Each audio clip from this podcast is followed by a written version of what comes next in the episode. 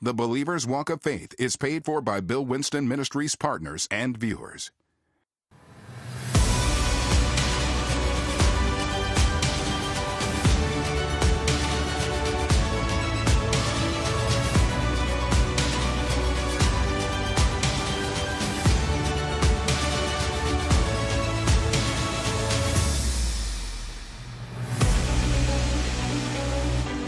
I just want you to apply faith, application, make application of faith. Sometimes I think what happens is we talk about faith, but and sing about it, and shout about it. But if you ask and look at the evidence of people's lives, you say, "What do you have to show me that you've been living by faith?" You know, don't show me something that you can do without faith now, because anybody can show you that, people who don't even know God. But this faith that I'm talking about does the impossible. It brings forth things that are impossible for a person to do, you know, without it. And so I want to talk about some things here today. And it's a couple of things we might want to put as a title to this. I think one of the good titles is Living from the Inside Out.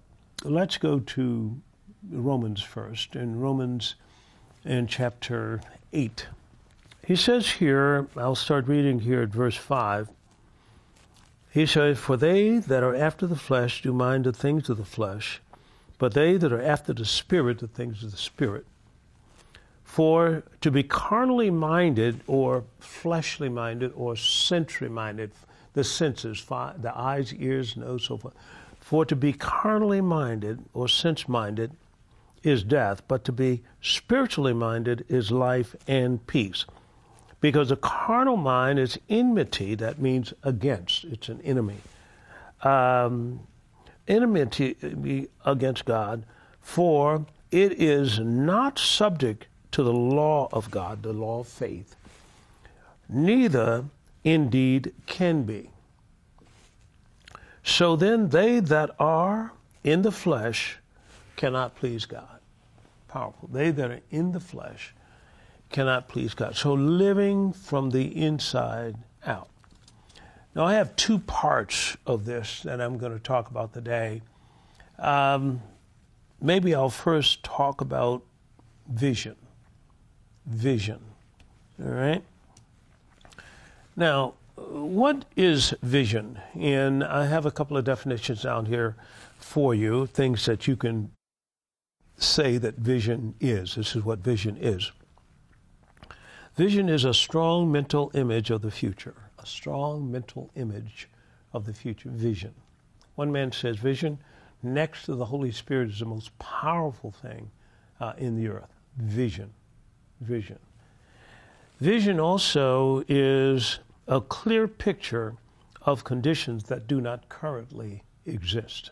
A clear picture of conditions that do not currently exist.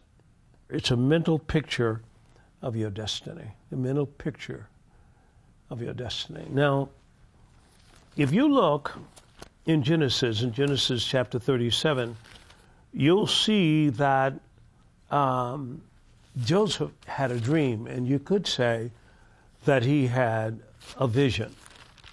And look what he says here in Genesis chapter 37. He says here, "And Jacob dwelt," into verse 1, "in the land wherein his father was a stranger, in the land of Canaan. And these are the generations of Jacob, Joseph being 17 years old, and was feeding his flock with his brethren, and the lad was with the sons of Bilhah, and the sons of Zilpah, his father's wives. And Joseph brought unto his father their evil report." Now Israel loved Joseph more than all his children. Let's come on down here. He gave him a coat of many colors. That's something akin to the body of Christ. All the different ethnic groups coming together. This is not some kind of movement that's going on out there. This is different people coming together. And look what it says here.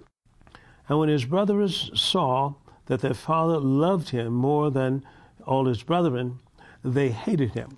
So here this jealousy builds up because the father favored Joseph, okay? Now, verse 5, and Joseph dreamed a dream, and he told it to his brethren, and he said unto them and gave them and described the dream that he had. Well, he said that you were bowing down to me and so forth and so on. And then verse 9, it says, and Joseph brings a dream again. And you'll find that the clearer the vision, the faster the acceleration towards that goal. Things will happen. So here's this vision that he dreamed, and now the vision is told to his father, and his father rebuked him. He said, what is this dream you've dreamed? Well, what Joseph had dreamed really that he was going to be a key ingredient or component or person used by God to provide for Israel during a time of great famine, that he was going to be used to get provisions, covenant provisions to God's people, and that Joseph was going to be used to that. So you can sometimes, you know, look at young people, and God has a big plan for young people. A lot of times we think young people, well, they're getting in trouble, so forth and so on. No, they're 17 years old.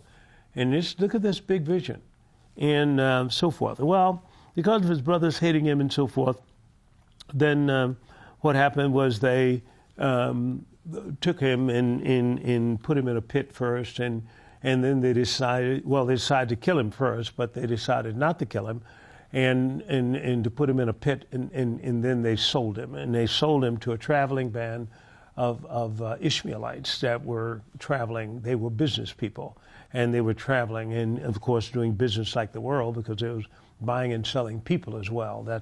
That's called slavery, and that's not a part of God's plan for us.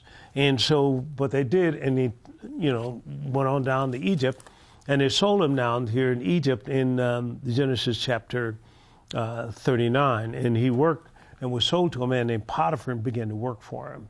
Now, all this vision that I'm talking about here, but the reason why I'm bringing this up is that there are some things that were consistently working in Joseph that if you want to bring forth a vision, they're going to have to work in you.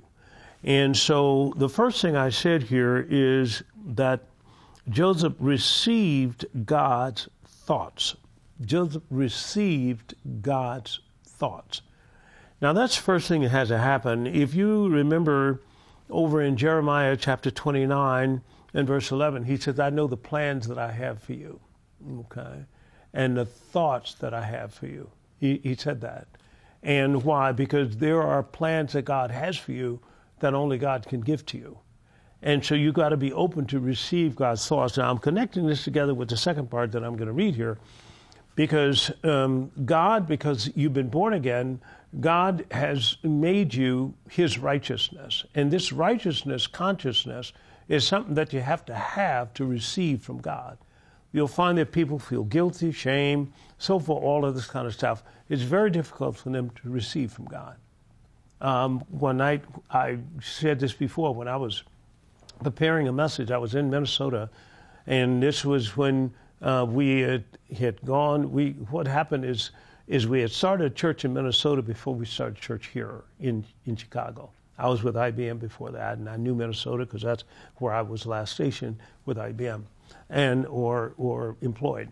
And so I knew it, so we started a church there. But one night, Saturday night, I was praying for a message. Lord, give me a message. The people need a message, so forth and so on. And his voice said, I heard it very clearly, what are you doing? I said, I'm trying to get a message. You said, how do you come to me? Well, I was trying to come to God as a beggar, or as a victim, and none of those can receive, won't receive. And you'll find that it's coming out of line with God's covenant, and that won't work with God. You've got to agree with God and what he said about you. Now, we're going to cover some of that, hopefully, today. But you're going to have to agree with God and what he said about you for you to allow God to be able to download things in your life, because all unrighteousness, he said in 1 John chapter 5, is sin. And unrighteousness is unworthy, sin-conscious, feeling inferior, all that is sin. And what does sin do? It separates you from God. It doesn't draw you near to God. And so that won't help you. And so I'm trying to get God to move out of line with His Word, and He's not going to do it. He said, "What are you doing?" I said, "Well, you know." He said, "How does the Bible say come before me? Because all of it's written." I said, "Come boldly to the." He said, "Well, why don't you do that?" I mean, I'm hearing all this playing out in my mind. I said, "Well, in the name of Jesus," I'm telling you, here comes the Word. Here comes the Word. And so I'm saying here that all of this God had for me, but I had to get into the position to receive it. And I was out of place.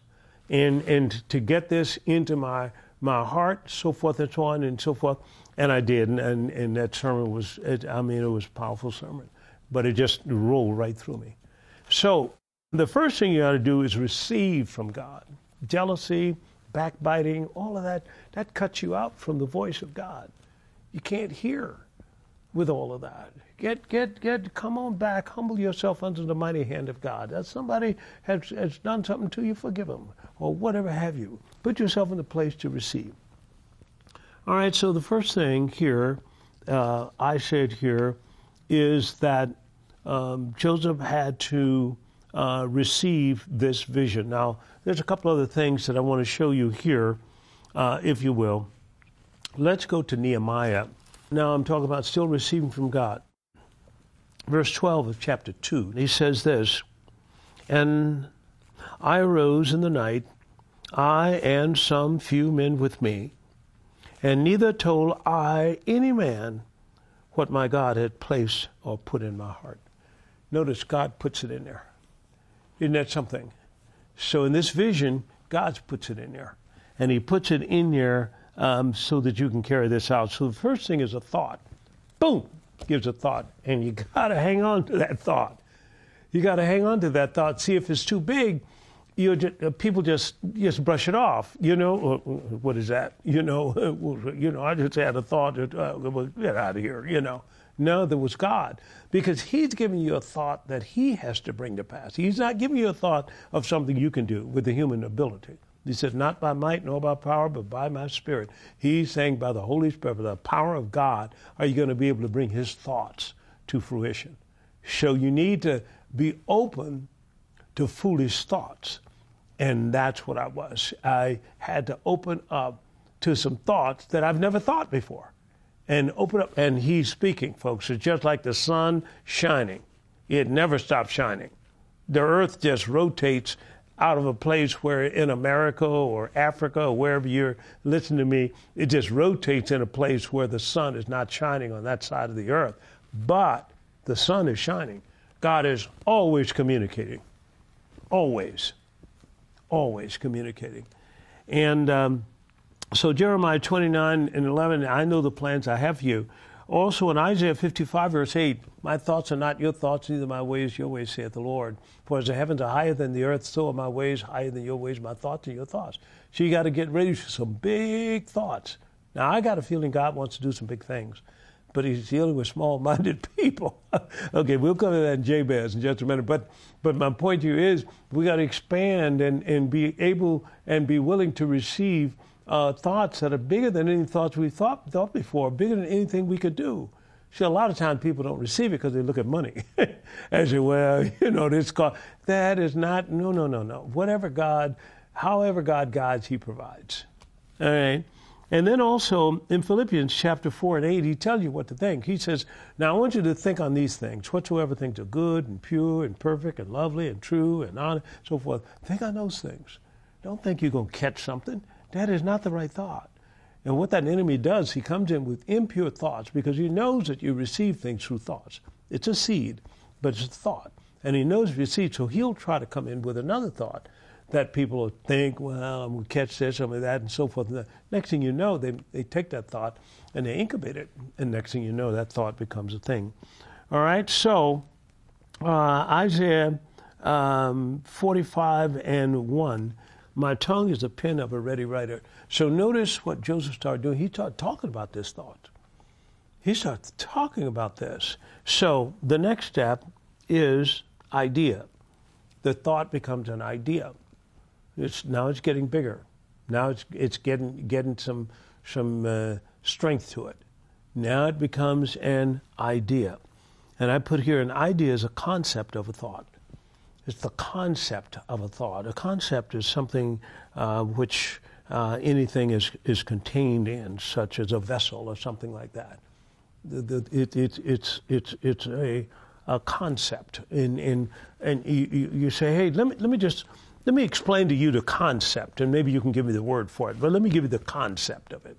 And that's what you do. You conceptualize a house or conceptualize how you can strategize and get more business. So it moves on to this idea of the idea of the idea.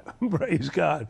So you want an idea. So you're moving it into the reality realm now. You're moving it to the reality realm. Now, before something becomes reality outside, it must become reality inside. Now, let me show you that. And that's found over here in Mark's Gospel, all right? And Mark chapter 4. Here's Jesus teaching on the sower soweth the word. That's verse 14. And then in verse 26, he said, "So is the kingdom of God as if a man should cast seed into the ground, that he'd sleep and rise night and day, and the seed should spring and grow up, he knoweth not how." All this is the way a vision comes to pass now, how making dreams come true. And look what he said in verse 28. "For the earth bringeth forth of fruit of herself, first the blade, then the ear, and then the full corn of the ear." So if you meditate a thought too long, it'll come forth as something. And I don't care what it is. You're just made like that. But see, you were never made and designed to receive or have an evil thought. See, that didn't happen until Adam sinned in the garden. Now the enemy is competing for your thoughts. And then Eve took a wrong thought. She took a thought that God was holding back something from her in Adam. And she didn't do it, maliciously. The Bible says she was deceived. But she ate him out of house and home. I mean, both of them did, and got put out of the garden. Why? Because now they're open themselves up to good and evil. And it was only to be good. And look at the next verse here. And he says in verse 29, "But when the fruit is brought forth, immediately put it in the sickle, because the harvest has come." So when the fruit is first brought forth on the inside of you, living from the inside out now. So it's brought forth first on the inside. You could see it. You could see it. When you could see it like that, when I saw the fact that I wasn't going to go broke by leaving IBM and going into the ministry, I left. You see what I'm saying? And see how that vision is so powerful that when you can really see things, you'll move on things that people will say. I mean, the people around me, I'm telling you, some of them didn't speak to me when I said I was leaving. Some of them warned me, "Pastor, you're leaving at the wrong time. The economy is down right now." Or "Bill, you're leaving at the wrong time. The economy is down," and so forth. But hey, what I saw was bigger than what they could say. You know what I mean? It was huge. And when you can see it right, see, and that's why he says, I'll get it on down here. But he said, when Habakkuk says, "Write the vision, make it plain," he said, "Wait for it." That's what he's saying. See, it'll surely come. He said, "Wait for it." See, and sometimes people try to jump out on assumption, and it's not real believing. All right. So the next thing. So first is a thought. Next is an idea.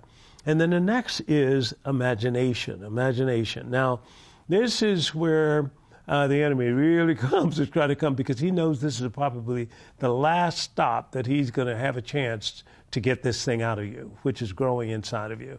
But it becomes imagination.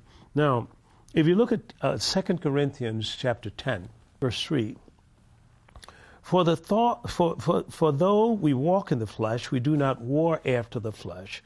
For the weapons of our warfare are not carnal, but mighty through God to the pulling down of strongholds, casting down imaginations and every high thing that exalts itself against the knowledge of God, and bringing into captivity every thought to the obedience of Christ. So the enemy is competing for your thought life.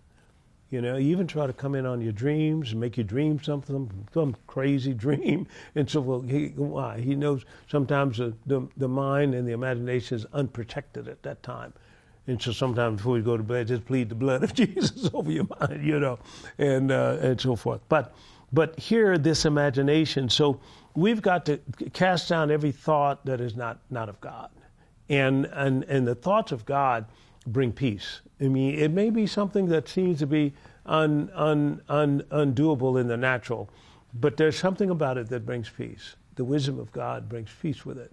And so as we just conceive this, conceptualize it, move towards the what we call the mental reality first, in our spirit. And now this thought, which changes ideas into a plan. It changes ideas into a plan, this imagination. So now we're changing this thing into a plan. We're getting a plan now of how we're going to do this. This is a plan of how we're going to do this. Habakkuk, chapter 2, verses 2 and 3. He said, write the vision, okay, and make it plain.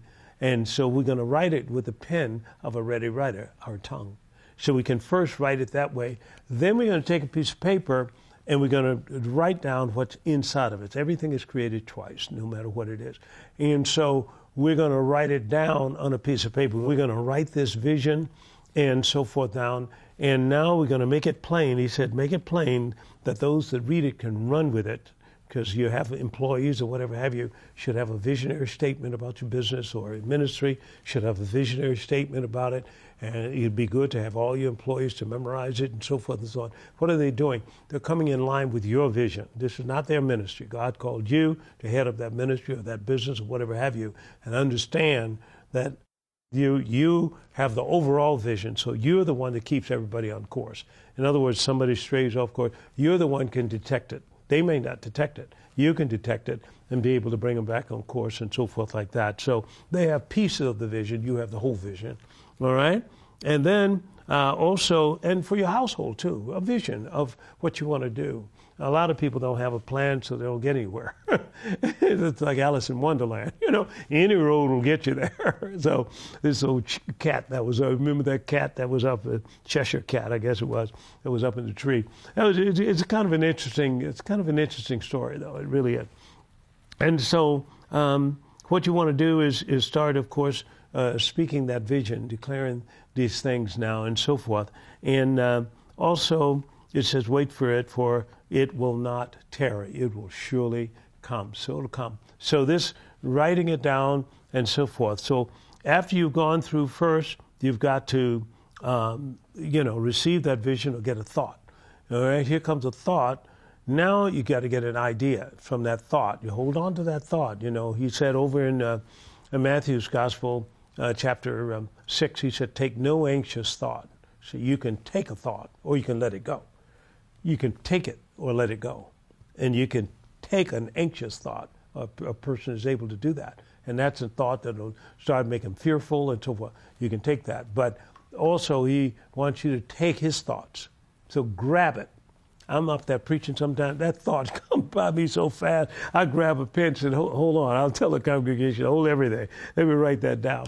I don't know why it doesn't stop. I have no idea. God'll review that to me on earth, or I'll get it when I get to heaven. But those thoughts, they come through. And if you look at a bolt of lightning, it's kind of like that. You see it and so forth, and now you don't. But you got to catch it. And now you got to take it and suspend it. You got to hold on to that thought. And that thought, if you do that, you start thinking about it and pondering it, it turns to an idea. All right, and then the idea turns into the imagination, and now this imagination will move you. Just like you're in the bed and get a dream, and you dream a nightmare, and you wake up and sweating. Well, you never went anywhere, did you? But your imagination told you that you did, and as a result of that, it's so strong till it can, in the last days, men's hearts will fail them because of fear. What are they talking? This imagination takes over. Next thing you know, it's just fear is a force. It'll stop the heart. And so people will die because of that. So it's just kind of interesting how this thing plays out. And then there are two phases to implementing every dream. And that is one, the phase of the planning, and then the phase of the execution. So planning and execution. And usually the planning phase takes a little bit longer. A lot of people don't like to to do this phase, because this phase takes the most thought time. And you got to stay in this phase a little longer, and you got to really plan it and take a few days. I mean, thoughts will come to you. God will wake you up in the morning. You got another thought to that or another thought, and so forth and so on. Sometimes you have to sit still. A lot of times the TV takes away people's ability to really think. But what happens is, because it's television, it's trying to tell you somebody else's vision. God has got you with a vision, see. He put in Nehemiah's heart what to think. Over in Acts chapter 26, Paul said, I was not disobedient to the heavenly vision. See, there's a vision from heaven. All right, so next thing you know, execution. And this is a time that you do what is done there, and how you do it. Usually we call it selectivity. Is where there are different ways that it can be done. God gives you the way that this is going to be done, and so forth and so on. And then you execute it. You have to make this dream a reality. And we got everything to help us. We got things that the world doesn't have. The world does not have angels to help you. The world does not have the Holy Spirit to help you. The world does not have the gifts of the Spirit to help you, so forth. He's got all these things. Why? Because you're going to plan by faith and not by time.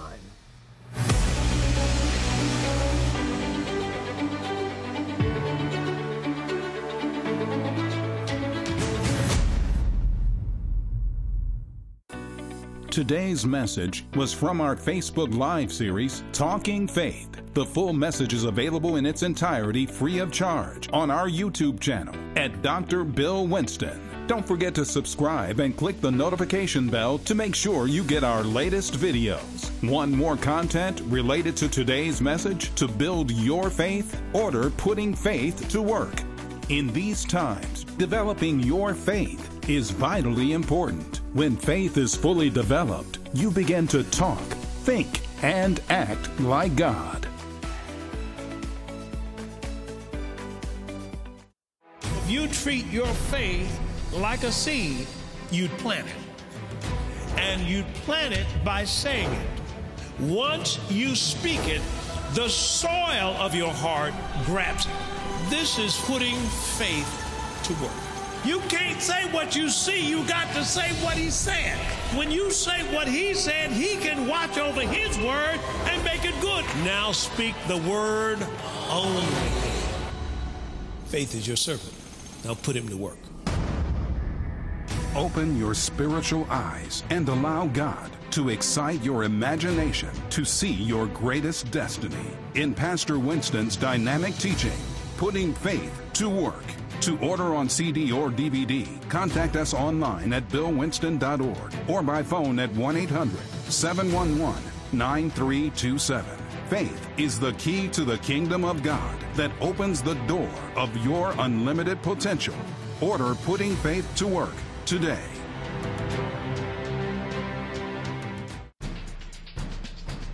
The mission of Bill Winston Ministries is to preach the gospel of the kingdom throughout the world. This broadcast has been made available to you through the faithful support of Bill Winston Ministry partners and friends. We invite you to become a partner and join Dr. Bill Winston as he trains believers how to live independent of this world system and have dominion over it. The Believer's Walk of Faith is paid for by Bill Winston Ministries partners and viewers.